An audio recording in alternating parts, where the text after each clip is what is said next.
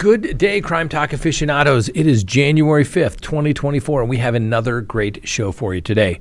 First, another delay for justice in the Lori Vallow matter. Lori Vallow's old attorney in Idaho, James Archibald, he's got a new client, and once again, not a whole lot to work with. Wait until you hear about Gypsy Rose Blanchard's latest comments and how she is going to cash in. Best defense in a homicide case is the dead guy deserved killing. Let me give you an example. And then we have an update from our dumb criminal yesterday and then our dumb criminal of the day. Rule of thumb never blame the girlfriend. Let's talk about it. Hi, lawyer. Lawyer. Lawyer. Good day, everyone. My name is Scott Reich, and this is Crime Talk. Thanks for joining us. You know the drill. Subscribe if you haven't, like if you do, leave me a comment below. Make sure you hit that little bell because you need to get notifications when we go live or put up new content because we were in YouTube jail and they seem to deactivate the little bell. So please hit it. All right, let's go ahead and uh, open the record and get to the first thing on the docket. Yes, justice delayed in the Lori Vallow matter. You may say, Scott, but she's been convicted. She's doing three life sentences out of Idaho. No, I'm talking about Arizona. As you may recall, she was set to start trial in early April of this year. Well, the prosecutor filed a motion uh, last week asking for the case to be declared complex and therefore basically takes it out of the normal speedy trial uh, requirements that the case be uh, tried uh, within the six month period. So the Arizona judge has deemed the case against Lori Vallow complex and that allows prosecutors and the defense attorneys more time to figure out what they're going to do. And obviously, it delays the start of the April trial schedule. And as you know, everybody is aware that uh, Lori Vallow has been convicted of killing her two children and her fifth husband's now deceased uh, wife, uh, Tammy Daybell. And now she faces a conspiracy to commit murder charges related to the death of her fourth husband and the attempted murder of her niece's ex husband. So, both of the uh, crimes in uh, Arizona were allegedly carried out by Lori Vallow's brother, Alex Cox, who coincidentally just died a few short months afterwards. And then um, Cox was also believed to be involved in the uh, deaths of seven year old JJ and 16 year old Tylee there in Idaho, whose bodies were uh, found on the property of Chad Daybell, who goes to trial in April.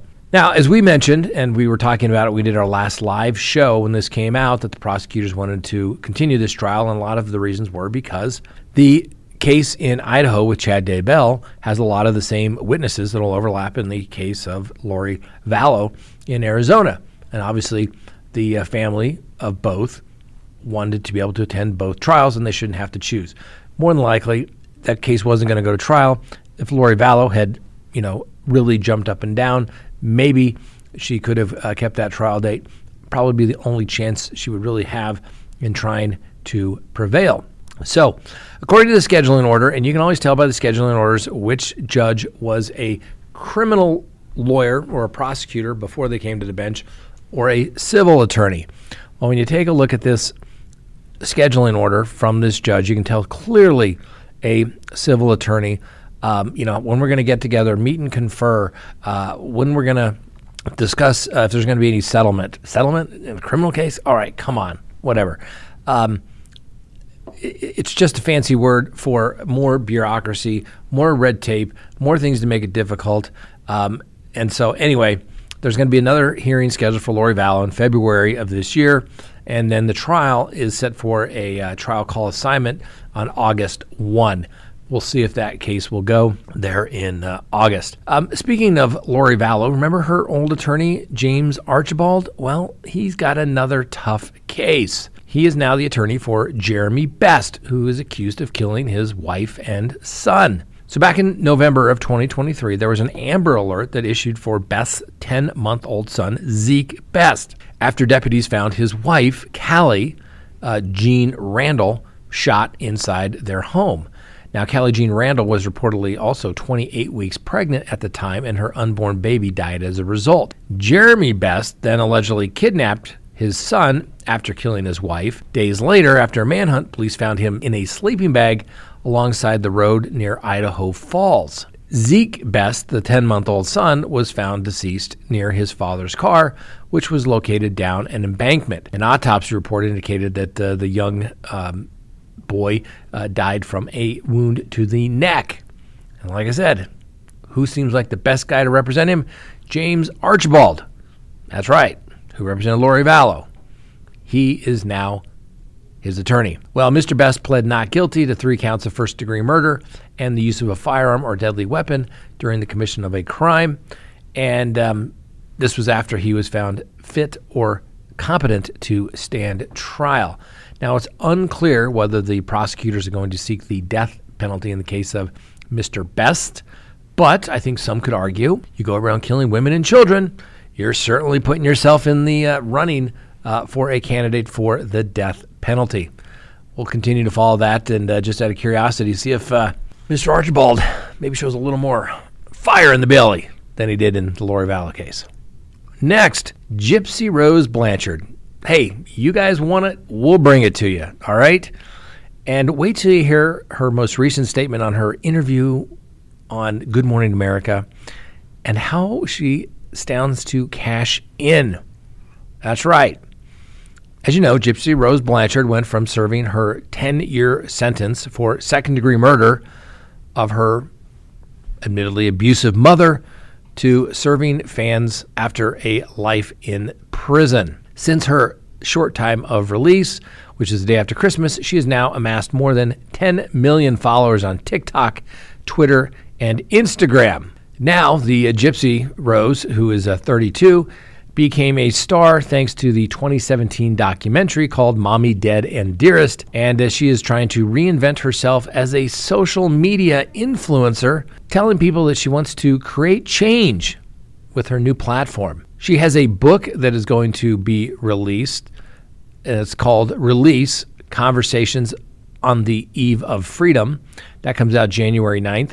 And of course, don't forget that three part lifetime special, The Prison Confessions of Gypsy Rose Blanchard, which premiered Friday. Um, she's also gained 1.2 million followers on TikTok by Saturday with a bio describing herself as a public figure and speaker, author, and an advocate for awareness of Munchausen by proxy. Now, obviously, the Munchausen by proxy syndrome is the psychological disorder in which the parents exaggerate or make up an illness of the children to get attention or sympathy.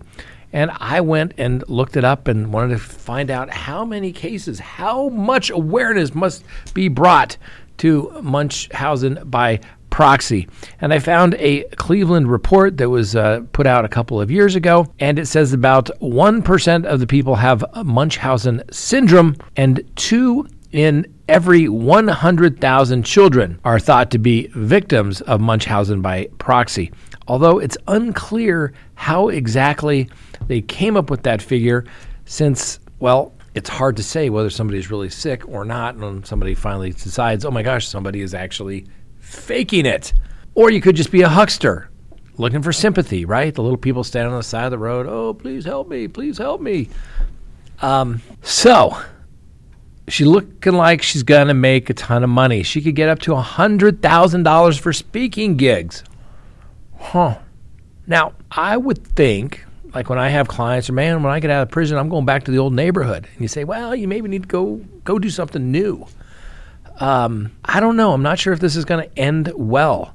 I really don't. I wish her the best, but I don't think it's going to go well. I hope I'm wrong. Gypsy Rose did give a uh, first interview uh, with ABC, and um, she, when asked a question about whether you know she really felt bad about her mom being killed and what have you, she stated that it was the only way out uh, from this uh, suffering of the uh, Munchausen by proxy abuse that she endured. And she stated that she didn't really want her mom dead. She just wanted out of the situation. She thought that was the only way in which to do that. So that's what she told Good Morning America. She also said she didn't think her mom was a monster, but uh, despite the years of abuse, she had lots of demons, she uh, stated and uh, she was struggling with all those demons. Anyway, obviously, she recounted the fact that she was basically told by her mom that she was sick and dying and had to be in a wheelchair and had feeding tubes and what have you, and even though she was actually just fine. But the real question I thought came when uh, the uh, host asked what about Nicholas Godejohn, her boyfriend, who remains behind bars serving a life sentence for being the one that actually stabbed mom, Dee Dee, because Gypsy Rose convinced him that this is the only way out and that he needed to do this. Yeah, that was the interesting part. What do you think about that? And obviously, they can't have any contact, but you would think, you know, maybe she could have somebody, maybe put some money on his books for him, don't you think? Try to help the guy out. I mean, she he did kill her mother. Well, like I said, when she was asked whether she thought it was fair uh, that uh, she was allowed to now be out and Nicholas Godejohn remain incarcerated, well, Gypsy Rose responded pretty bluntly. I'm sure we both have a lot of regrets. All I can say is I did my time. He is doing his time for his part, and I wish him well on his journey. Now, one could say he wouldn't have been on this journey but for her convincing. Like I said, you think maybe she, with all this new cash influx, that she would maybe want to get an attorney, maybe for some post conviction, maybe for some mitigation, reduced sentence, clemency. Apparently not. Is it all about Gypsy Rose, perhaps? Well, we'll see. Like I said, she's got all of these movie projects going on, her book deal, and like I said, oh, don't forget the Lifetime special that starts today. And um, like I said, experts now say that she could earn up to $100,000 per social media post through endorsement deals, brand partnerships, and speaking engagements. Huh. I wonder which brands out there would like a uh, woman convicted of conspir- conspiring to kill their mother endorsing their products. Huh. Hmm. I don't know. Maybe crime talk? I don't know. I don't think so. Even I have a line in the sand, ladies and gentlemen. All right, next. Any defense attorney will tell you when the law isn't on your side and there's somebody's dead, the best defense is the dead guy deserved killing. And let me give you an example. Some people are calling him a Texas vigilante, others are calling him a Texas hero. But he killed a robber in a Houston restaurant last year, and guess what? The citizens that were on the grand jury decided he's a hero, not a vigilante. Now, the shooter was said to be protecting everyone in the restaurant, and he struck uh, Eric Eugene Washington um, nine times with uh, one bullet hitting him kind of execution style in the head. But why did Mr. Washington get shot by this man?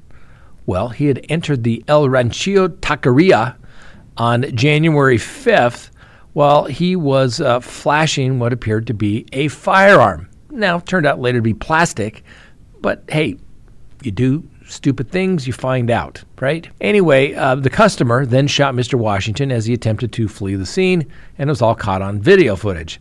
Like I said, the Texas grand jury returned a no bill indictment against the shooter, meaning that no criminal charges will be filed against him. And the district attorney, they're okay with that. Because in Texas, a shooting is justified in self defense, defense of others, and in defense of property. A lot of states don't have that property part. So, needless to say, the man was in fear for his life and his friend's life, and um, the man acted to protect everyone in the restaurant. Now, apparently, the event has been somewhat traumatic to the man because obviously taking another's life shouldn't be taken lightly, but he did it. Now, there were also about 10 customers in the restaurant when Mr. Washington entered wearing the black ski mask and gloves and started to rob all of the diners.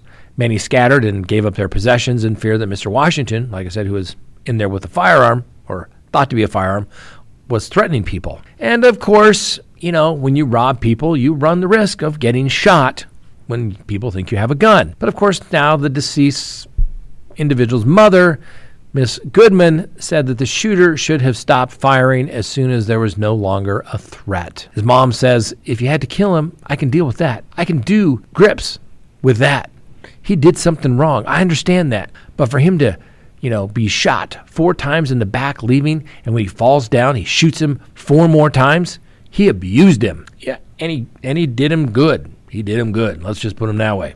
Anyway, Mr. Washington already had a lengthy rap sheet, hence going on to the dead guy deserved killing. He was on bond for a recent domestic violence incident uh, where he attacked his girlfriend, and he previously just spent six years in prison for an aggravated robbery with a deadly weapon. Starting to notice a pattern here. And uh, court records also confirm that Mr. Washington was released on parole in 2021 for this aggravated robbery and deadly weapon for which he had served 15 years behind bars. Mr. Washington had been convicted back in 2015 in connection with the murder of a 52 year old man um, who was the owner of a Boost mobile cell phone store who was fatally shot in the back during a robbery.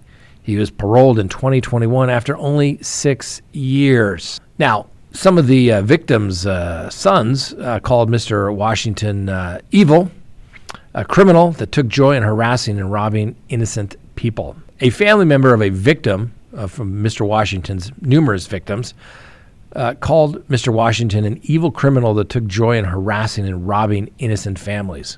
Well, and now he's dead. So, like I said, don't go around shooting people, but if you do, make sure the law protects you from being prosecuted if you're protecting yourself, other people, or your property. Check with your local jurisdiction.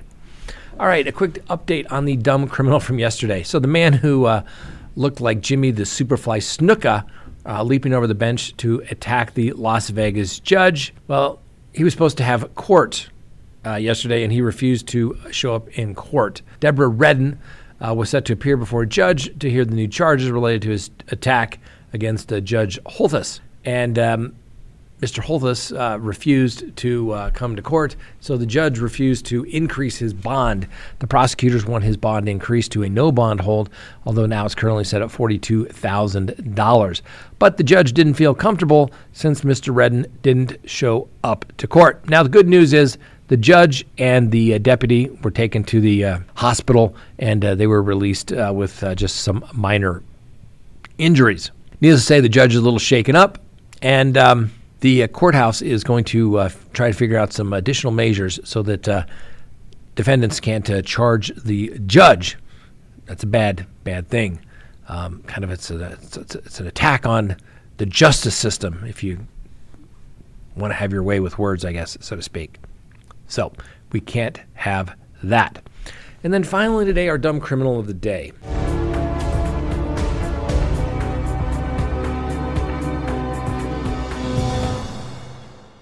So everybody knows the TSA scans all your bags when you go to the through security, unless of course you fly, fly uh, private, where there is no TSA.